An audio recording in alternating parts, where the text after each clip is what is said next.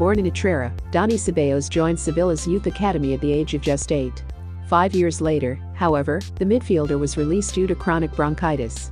He went on to play for his local club before leaving to join Sevilla's rival club Real Betis. Here he made his debut aged 17, and a year later helped his side to promotion from the second tier to La Liga. Ceballos has stated in the past that he sees himself as more of an 8 rather than a 10, and given the qualities of Isco and Asensio, Ceballos should be able to provide the Spanish national team with the right balance heading into the future. Because of his good press resistance, he has a tendency to receive the ball in front of the opposition's midfield before drawing them out and carrying possession into the space behind them.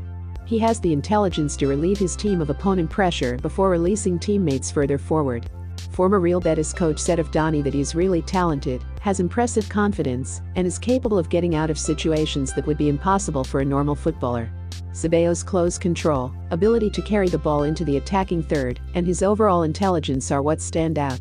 He's unlikely to ever become a goal-scoring midfielder or classic playmaker, but his output is similar to Paul Pogba in the sense that he retains the ball well and moves the opposition around with clever passing and movement. Technically, Ceballos is good. He isn't particularly efficient in front of goal, but his game is to get the ball to his teammates in the final third. Off the pitch, Ceballos has flaws. During Barcelona's Copa del Rey clash with Athletic Bilbao, fans of both teams were heard booing the national anthem. Ceballos commented on Twitter, saying the following I find the whistling of the national anthem a disgrace. A bomb needs to fall on the stands and kill all the Catalan and Biscayan dogs. It was later removed from his Twitter. Inflammatory language has previously slowed down his progression at both club and national team. He fits well with the Unai Emery system and would feature in the starting 11 for Arsenal. Who would start with Ceballos in the midfield at Arsenal?